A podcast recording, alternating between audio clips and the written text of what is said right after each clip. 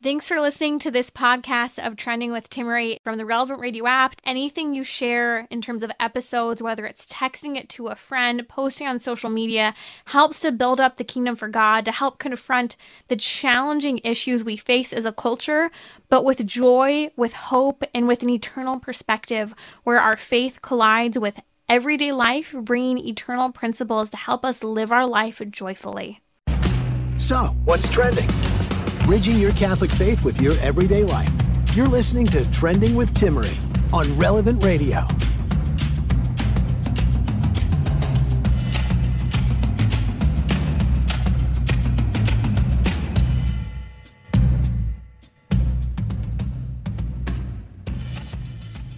Welcome to Trending. Joining us in just a little bit today on the t- show will be Sister Tina Alfieri. She's a certified sexual addiction therapist, a recovery coach for addictive disorders. She's a spiritual director, a hermit and nun, and this is your hour. Ask a nun. What questions do you have for Sister Tina?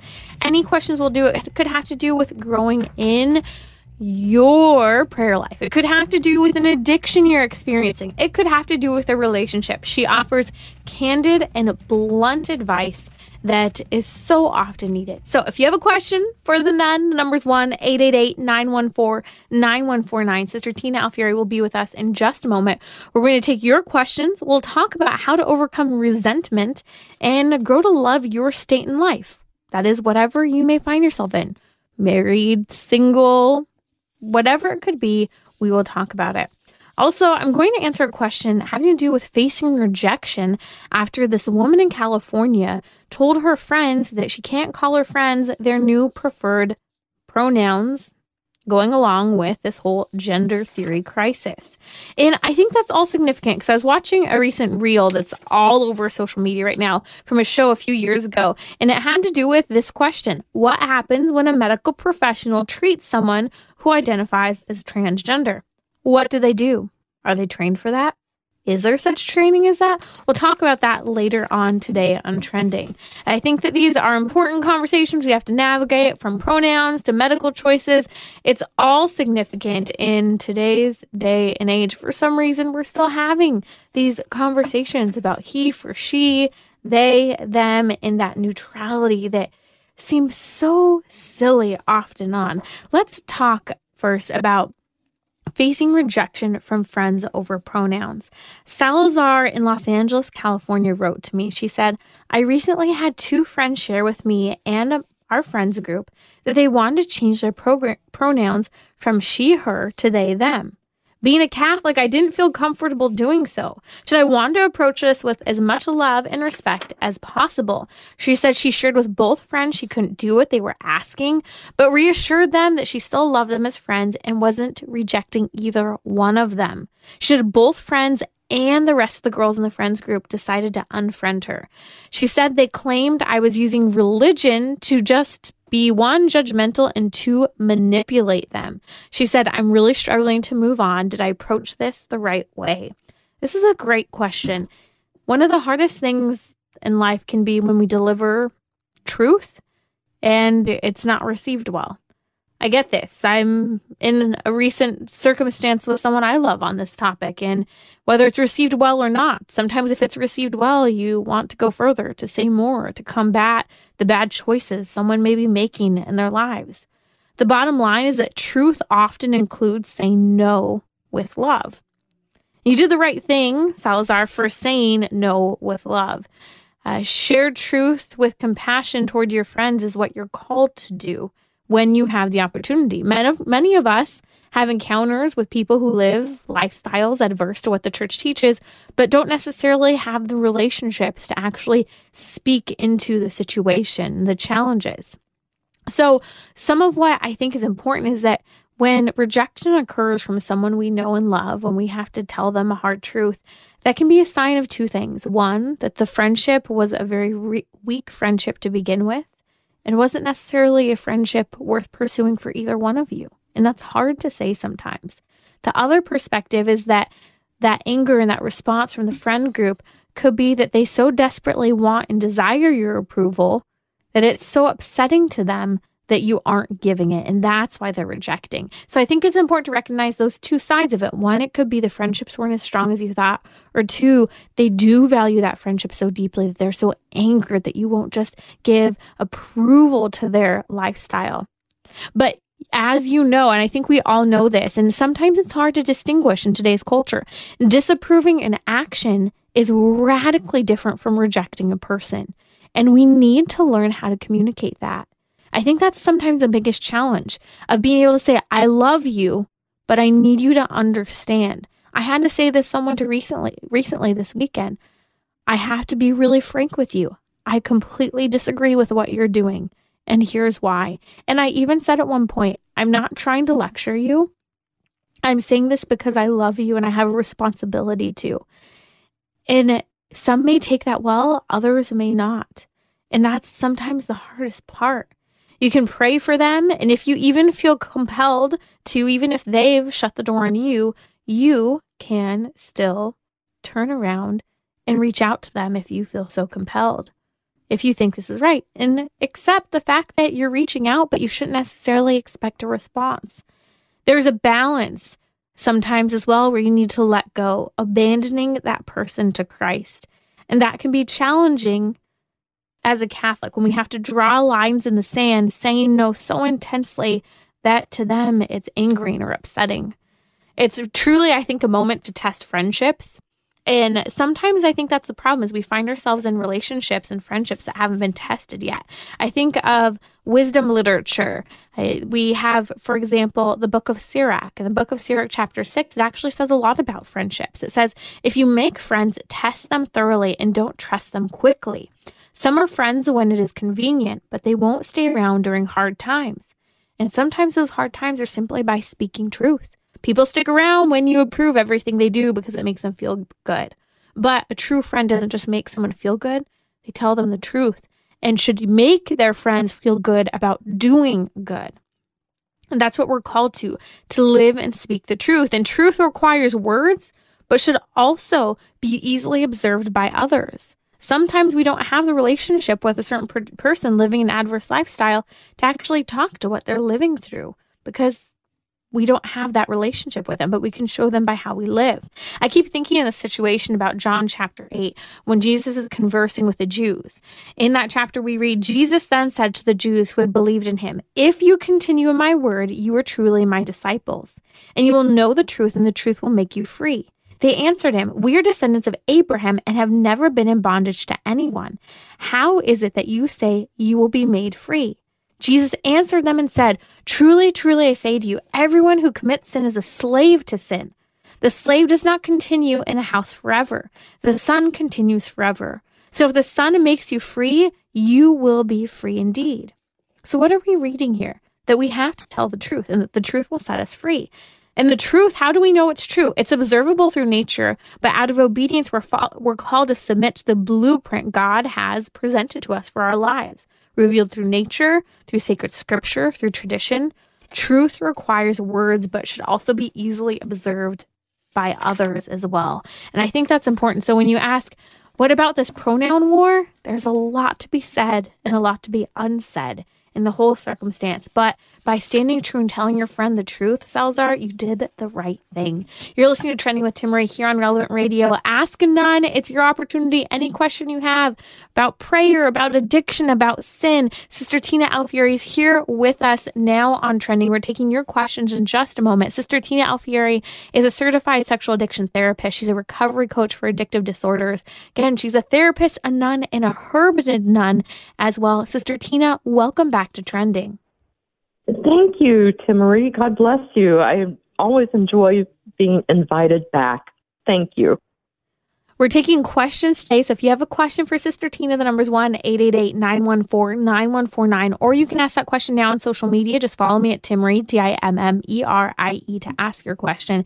Sister Tina, before we start taking questions, I like to dive into the topic of resentment. It's a topic I often hear uh, from people, in particular women. It seems to be that women, mm-hmm. generally speaking, tend to struggle more with resentment. Sister Tina, how do you overcome resentment in your life and then learn to love your state in life that you're in? What a fantastic question and a great topic. I think it has a lot to do with trusting in God, but also not um, to make sure that we have uh, not engaged in resentment. Maybe there's something about righteous anger. Uh, you know, we are not called to be abused. We are not called to be um, verbally assaulted. Uh, we are not called to be disconnected from our families or our loved ones. So we want to first make sure there's no abuse of any kind going on. That's righteous anger. There's not anything wrong with righteous anger or righteous indignation. So, assuming none of that is happening, let's talk about just resentments in general, one's state of life, where you may find yourself. I love the great saint, Saint Francis de Sales, who's very gentle as a spiritual director, very gentle, very loving, and he always spoke about living one's vocation well is how we serve God best. So if our vocation is mother or wife or religious or single, whatever our vocation is, if we live that vocation well, then we are also serving God well. So we have to accept that we are where God wants us to be, assuming, again, there's no abuse happening. Um, we've made the decisions to uh, be in our vocation uh, thoughtfully, using discernment and consciously discerning our vocations, then we can be assured that we are where God wants us to be. So there's no room for resentment. It really has to do with increasing our trust and our faith in God. If we are experiencing hard times, we are human. We're going to have emotions about suffering. We're going to have emotions about struggles financial struggles, emotional struggles, struggles with our spouse or our children, whether they're minor children or even adult children, we're going to have emotions about those. Those are not bad. However, mm. we have to work with them and understand that God has us where He wants us to be. He is in charge. He's in charge of everything, omniscient, all knowing, all powerful. If he wanted us to be somewhere different, doing something different, he could move us to be there and to do that. So we have to understand a little bit about acceptance. We have to understand a little bit about trusting God's providence and divine wisdom. We also have to understand also about suffering, that sometimes suffering is either good for us or good for someone else if we mm. take the time to offer that suffering mm-hmm. up. So, resentment, I always like to say, it's okay, have your pity pod at party. You can have a pity party for a couple of hours or a day, but then we have to move on. And I think it's important that we acknowledge we, we get to have a pity party. We have emotions. We're human. Jesus was fully human and fully divine we have emotions too. We can't ignore them or repress them or push them aside. We can only experience them and then turn them over to a loving God and ask Him, please help me with this. Mm. What you just said really stood out to me as well, especially from the perspective of maybe being a friend of, or family member of someone who's harboring resentment you mentioned pity parties. I'm glad you mentioned that. Like having, okay, it's okay to be upset. It's okay to mm-hmm. have this emotion, to even live through that emotion. Um, but you need to come past that emotion. And I keep thinking of Aristotle and the Nicomachean Ethics, where he talks a lot about friendship and he talks about what true and authentic friendship is. And he said something, a line that has always struck me in that he said you wouldn't even complain about that friend like a true friendship of mm. virtue you wouldn't complain about the friend you would if there was something that needed to be addressed it would be because it's something that they can change and mm-hmm. it would be something that you directly approach to them rather than complaining to someone else about them and when you bring up you know that element of having a pity party you know that fact is is that we I think sometimes don't acknowledge an emotion when we experience it. And so some people, I think Sister Tina can carry that resentment on for weeks, months, and even years, a certain situation. And part of, I think, sometimes the reason for that, and I'd like to hear your thoughts, is because they never actually let themselves feel the anger, the sorrow, or the remorse for that experience that mm. has led to that resentment all this time. So it's unaddressed emotion that is still sitting there needing to be experienced in a certain respect or acknowledged. Amen. I could not agree with you more. You've hit the nail on the head. Um, you know, many times resentment is um, unaccepted anger about a situation. It's okay to be angry. It's okay to be upset. Um, it's how we voice that. It's how we use that. Um, and we have emotions. We again, we have to acknowledge that we have emotions. It's unhealthy to disregard the anger. Then we become a simmering volcano, uh, which is not good. Um, so the only way out is through. That's the great quote by the uh, German psychoanalyst Fritz Perls uh, in the 1920s and 1930s, the founder of Gestalt therapy, he acknowledged the only way out is through. We cannot deny how we feel. We cannot avoid how we feel. We cannot repress how we feel. The only way out is to acknowledge, I am so angry. I am so resentful. Again, it's healthy to acknowledge this. It's okay. Give yourself a day couple of hours to feel that anger, feel that resentment. But yes, then we have to go and take this to God, take it to Jesus in prayer and ask His help with it. Now, one of the things I want to talk about, maybe along the lines of resentment, is also um, forgiveness. I find many very good Christians get stuck regarding forgiveness because mm. they think it's a one and done event.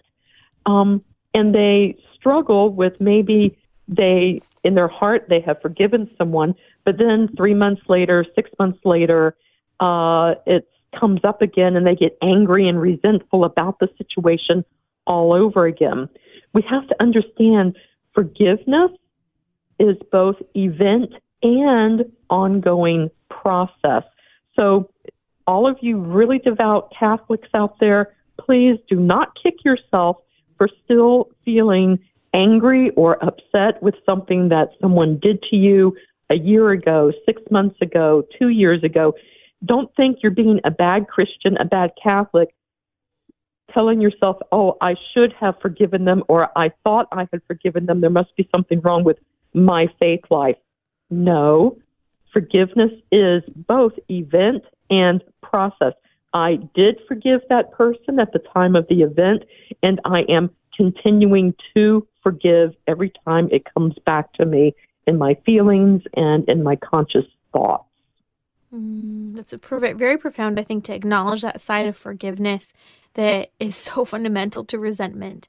Uh, I'd also like to hear your thoughts on gratitude. Do you think gratitude is something that's important in uh, overcoming resentment? Do you think a lack of gratitude breeds resentment? Most definitely. Um, oh, it is so important. The old Baptist hymn, Count Your Blessings, name them one by one. Give thanks to the things that God has done. You know, we have to be thankful. We can just be uh, either pessimistic or optimistic. Either that glass is always half empty or it's half full. It really is how we view things. And I know it may sound very trite, but yeah, if we are stuck in a pity party mode, again, what might help us to move out is just to start thanking God for the very simple blessings that we have, mm. things that we may take for granted that I have a roof over my head, that I have a place to sleep tonight. I can go to my refrigerator and open it, and there's something I can mm. eat and mm-hmm. take from it. Something, things that are just very simple that unfortunately maybe 70% of the rest of the world does not have access to. Mm. We need mm-hmm. to be grateful. A gratitude exercise. I know a lot of people talk about having gratitude journals. I like using my rosary to do a gratitude exercise, mm. something that I mm. struggled with when I was single, you know, longer than I had hoped and was kind of living those single years. And there was so much to celebrate and be grateful for, but it's easy to live a life of comparison. And so that can breed mm-hmm. resentment this comparison culture, the social media culture. Uh, it doesn't help to temper desire. It helps to really feed the fuel, the flame of desire. And so, an exercise I had taken up when I was single, struggling with some resentment, was to take my rosary out and on every bead, of course, you make sure you pray your rosary for the day, but to go through on each bead, say something I'm grateful for. And even if maybe there was a person who I was struggling with resentment from, you know, maybe I'd say on multiple of those beads, different things and attributes that I'm grateful for in that person. And it was often something I did before bed. It became a routine for me uh, to end the day on a positive note, end the day recognizing all the good things I have to be grateful for, to appreciate, to delight in, because these are gifts from God. And so it's almost an act of justice as we can be resentful for things that have occurred to us. We ignore all the good that God has given us as well. It's such a beautiful spiritual practice. I'm learning from you. That's fantastic. I love hearing that. And I think also, um, you know, regarding um, vocation, one's state in life, resentment, we have to remember that God created each and every one of us with a purpose. We're not mm-hmm. here just, you know, specks floating around in the cosmos. We have a purpose. And so praying and asking God if I'm feeling resentful about what's happening or not happening in my life, God, please help me understand, show me the purpose you want me to have.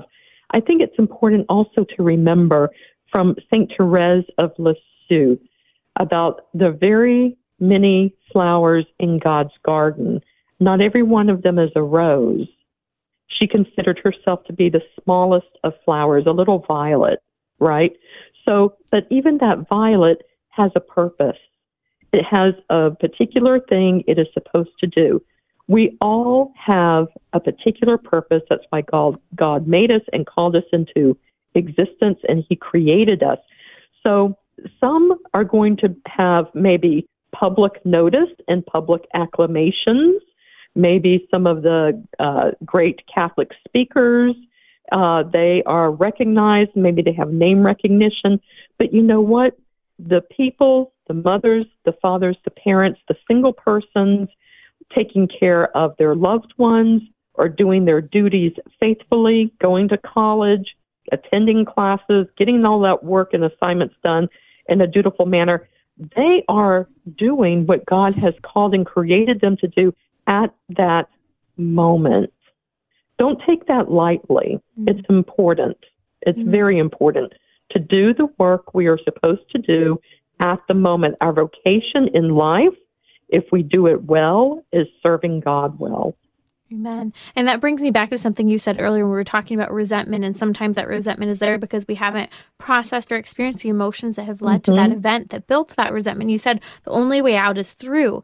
Uh, and I thought mm-hmm. that that was very profound, especially thinking of, for example, St. Edith Stein, also known as St. Teresa Benedict of the Cross. Mm-hmm. And she would often speak of the science of the cross that I think makes so much sense for us and understanding that the only way through that purification that God is calling us to, to live as He's asking us, is to combat sin in our lives. And how did Jesus Christ defeat sin? He did it through the sacrifice on the cross. And we too are supposed to unite ourselves to the cross with Christ. And that is what St. Teresa Benedict of the Cross, as St. Edith Stein, referred to as a science of the cross, that we're supposed to literally, she would say, fasten ourselves to the cross with Christ. And that's not easy. There is suffering and pain that comes through that. But as you said, that suffering can be good for us and it can be good for others when we offer it for them.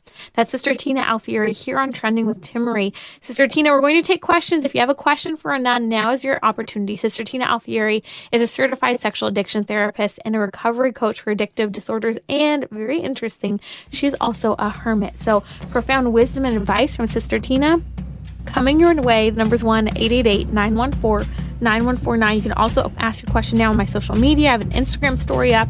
So please ask your questions. We're ready for them with Sister Tina. We'll be right back.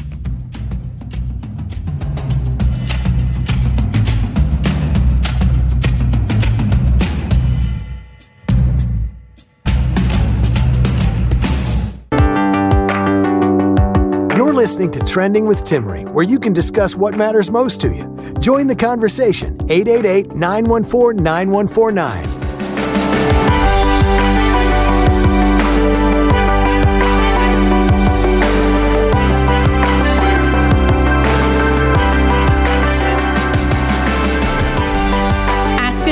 Opportunity today on Trending Numbers 1 888 914 9149. We're happy to take your questions. I know many are rolling in. I'd like to start with this one. My wife had an affair with another woman. How do I move on and move forward in our relationship? We've been married for 14 years and we have three kids. Her answers don't make sense. Joining us now is Sister Tina Alfieri, a certified sexual addiction therapist and recovery coach for addictive disorders. She's also a hermit and nun. To answer this question about affairs, please join us now. Sister Tina, I would love to hear your thoughts on this. All right. Boy, that's jumping, diving straight into the deep end. So, um, it's very important to understand that the reparative work of overcoming infidelity and affairs in the marriage requires expert help from therapists who are trained to deal with marriage repair and infidelity. Uh, number one, on the part, the infidelity on the part of the person who initiated the affair, but then also number two, for the betrayed and hurt spouse. This takes a lot of expertise. It takes therapy. This is not something I would suggest that um, you ignore. Uh, it's not going to get better unless it is dealt with. I think bringing back up, you know, the great quote from Fritz Perls, the only way out is through. You're going to have to work through this. What I would suggest is that you find a very good couples therapist who is experienced in marriage repair after infidelity. Um, I would also suggest that if you cannot find a good Catholic therapist with that experience, then the next best option would be to get a certified sexual addiction therapist who they do specialize in marriage repair after infidelity. They also support betrayed partners. Um, so that's what I would suggest. This is going to be a long road. Again, we're talking about forgiveness, resentment. It's both process, it's both event and process. It's an ongoing process. Um, it's going to take a lot of prayer, sticking close to the sacraments to aid your therapy and recovery work. I would also encourage each of you, your wife and the betrayed partner, the betrayed spouse, to have a strong sacramental life, make reparation, and to each have your own spiritual director as well. This is a problem that is has many tentacles, and we need everything we can thrown at it to help the marriage survive and repair. I love this approach that I think is very practical. Sound counseling and I'll recommend some resources. CatholicTherapist.com and CatholicPsychotherapy.com mm-hmm. are two excellent mm-hmm. resources. I just came from the Catholic Psychotherapy Conference. It was excellent. So oh. many faith filled therapists, Sister Tina, who want to help and are struggling or, or are helping people struggling with situations such as these. And then you mentioned the theological perspective of being mm-hmm. sound in your sacraments and spiritual guidance. We need, and I want to advocate for Catholic therapists in particular because they will honor your faith tradition, Correct. honor the sacrament of marriage that upholds marriage as permanent here on earth. It's called to be faithful and won't advocate for divorce. And that's why that's so important. So we'll include some links online, CatholicTherapist.com and CatholicPsychotherapy.org, or those resources. We'll post them in the episode notes for today's show. Yes. I'm a member of the Catholic Psychotherapy Association, and they are very uh, faithful to the teachings of the church. Yes. Fabulous. Sister Tina mm-hmm. Alfieri is here with us today on Trending. If you have a question for a nun, she's here to take your question.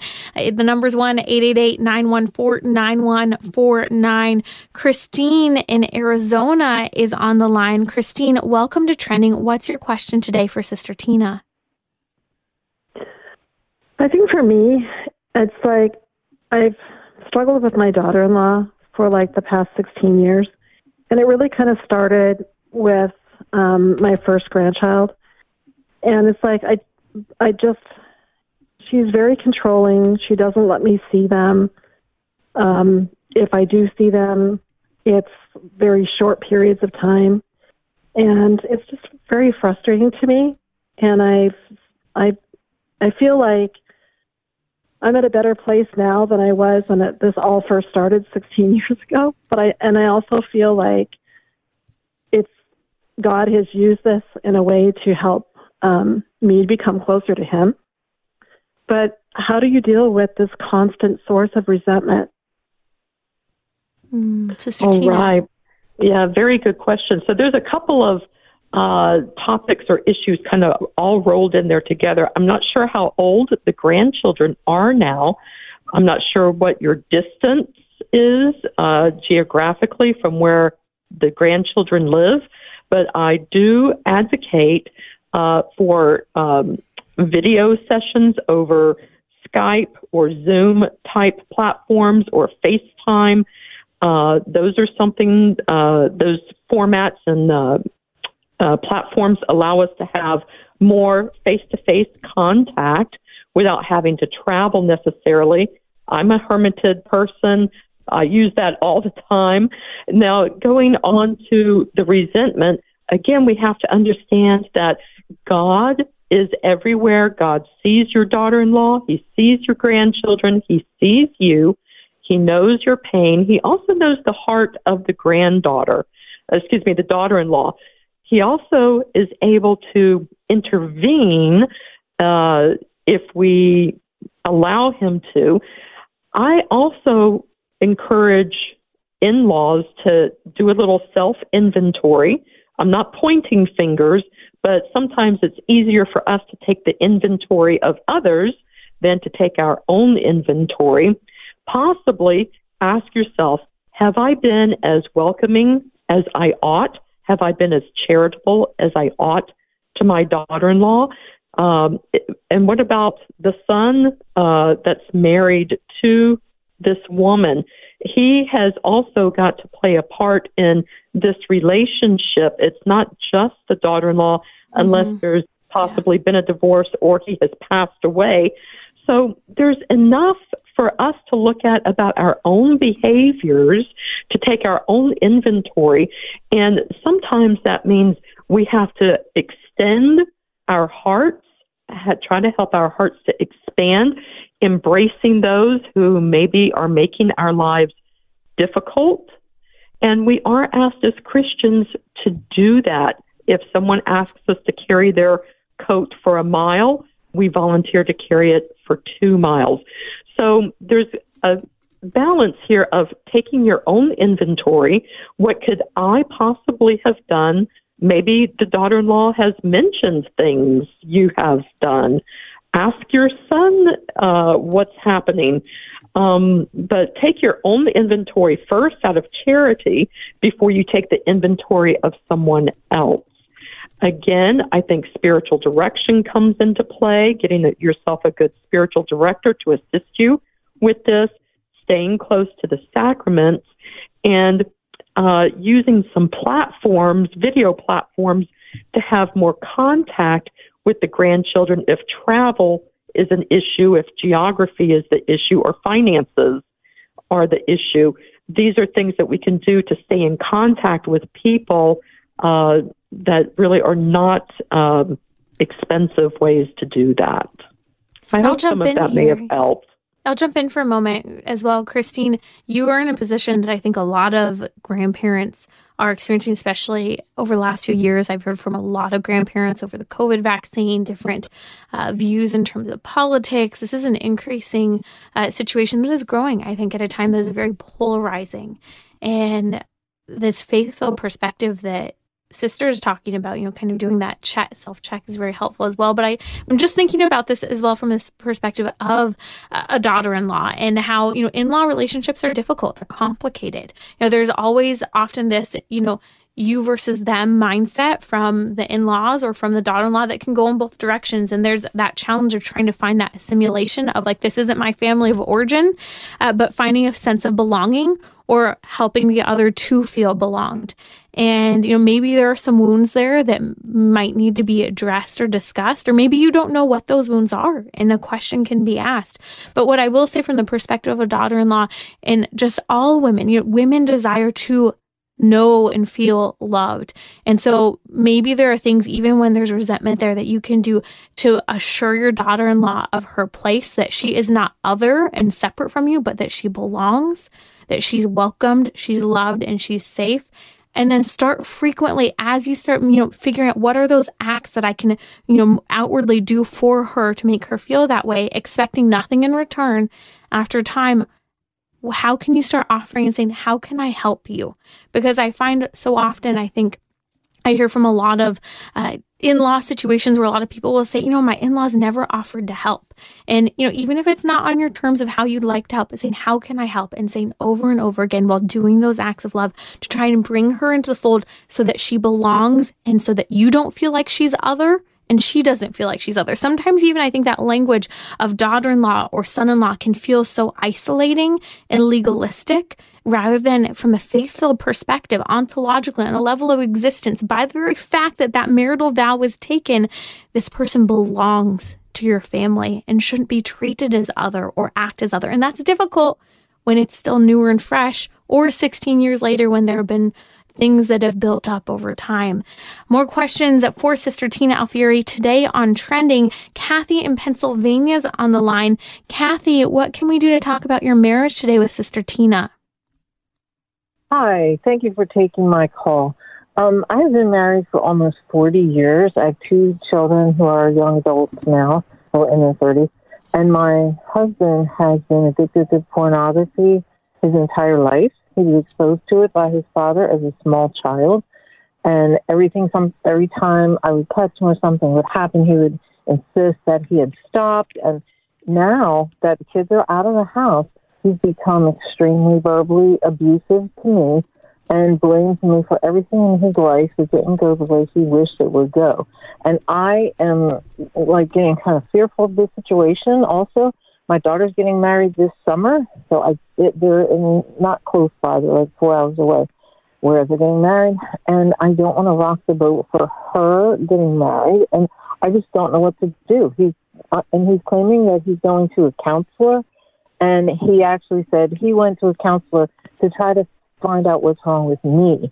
And this counselor supposedly told him that his pornography addiction is all my fault that he had as a mm-hmm. child, as a young person, before I even married him. I didn't find out about it until after we got married. And mm-hmm. he's actually lost one job over it. We moved around for his jobs. He's in high tech. And he has lost one job over it, which he denied. But the boss called me and told me the week after that they dismissed him. They found porno on his computer at work.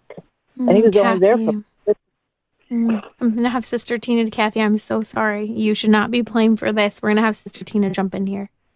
Most definitely. So, um, no one except the addict is mm-hmm. responsible mm-hmm. for their addiction.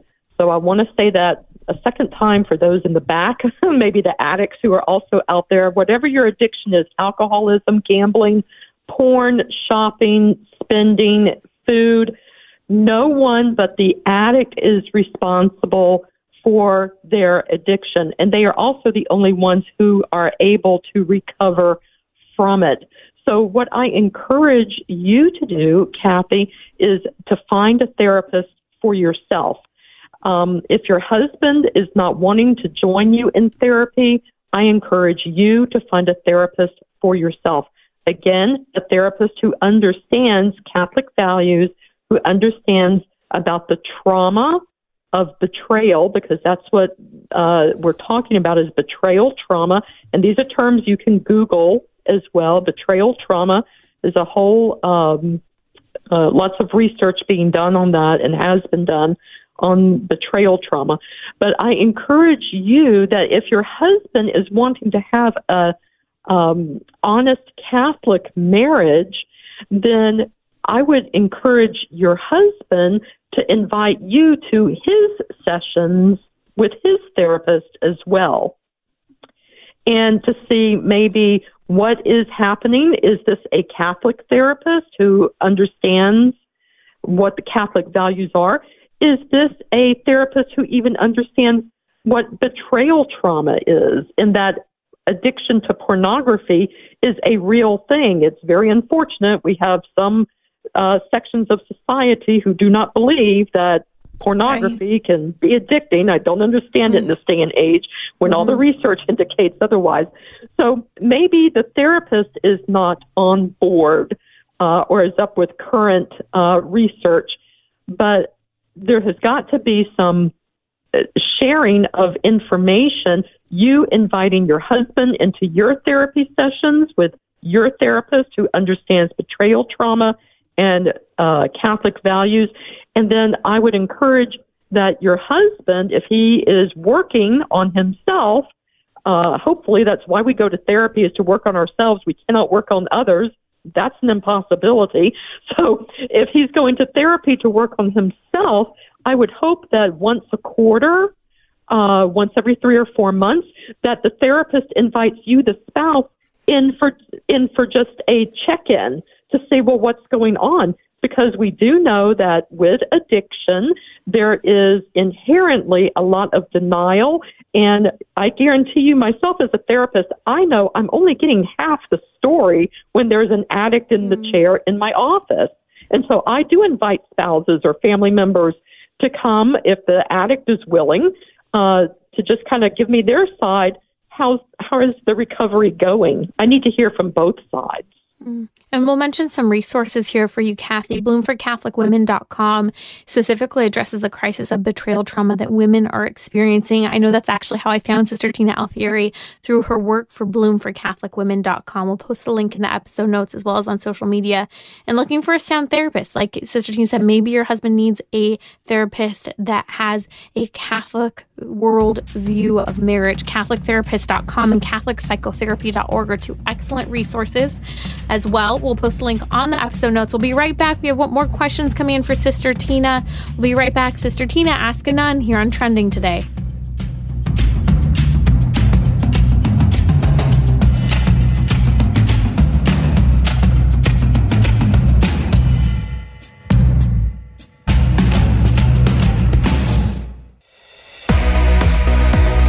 You're listening to Trending with Timmerie, where you can discuss what matters most to you. Join the conversation 888 914 9149. Ask a Nun today on trending. So many questions coming in. I briefly want to touch on this one. I'm a single man. However, I've had issues with pornography and masturbation, especially when I've been feeling down. How do I deal with this? I want to recommend a handful of resources. IntegrityRestored.com is one. Uh, but we just did an episode with Jim O'Day from Integrity Restored on whether or not pornography is an addiction. We get into the science of it and how to stop looking at pornography. And we do address the issue of masturbation there. You can also browse episodes I've done with Jim O'Day as well well. Post a link on social media talking about how to stop a pornography addiction and masturbation as well in the episode notes and on social media. An- another call has come in from Mary. Mary's on the line and has a question for Sister Tina today. Mary, welcome to Trending. What's your question? Hi. Um, thank you for taking my call. Um, this I'm a little nervous in saying this, but um, my husband um, has a fantasy in which I go and be intimate with other men, and then I come back and be intimate with him. And um, it is not something that I feel comfortable with, but I almost feel uh, pressured about it. Um, there's a certain, there's a false sense of it bringing us closer together, and I know that's just the devil lying to us that this is good, quote unquote, good for our relationship. Um, I know I've brought it up to him that I, I don't want to do this anymore, and he feels betrayed that I would want to stop doing this. And it's keeping me, I, I don't feel like I can go to confession. I'm afraid that, you know, the situation is going to come up again, and, mm. um, you, you know, I feel almost if I were to go to confession and then confess it, I would I feel like I'm almost lying to God because I, you know, the there's that I'm caught. I'm caught between God and my husband, and I'm not really sure what to do. Mm, Sister Tina, if you could weigh in on Mary's question. Yes, thank you. Thank you so much. How very brave. Thank you, Mary. Yes. And you're not alone. I just want to let you know you may feel alone, but there are lots of other people. Uh, I see this all the time. I know it's, you know, singular for you, but this is not uncommon. So the, first thing I want to encourage you to do is run to confession. Amen. This is a little spiritual direction. Uh, I'm putting on my spiritual director's hat right now. There's nothing more the evil one would like to do than to keep you away from confession and keep you away from the sacraments. Pour your heart out to the confessor. Let him know exactly what you shared with us. I feel stuck between pleasing and serving God, but pleasing and serving my husband, and that you don't want to abuse the sacrament of confession, but you're just, you feel stuck, but you want to make an honest confession. So that's number one. Go to confession ASAP.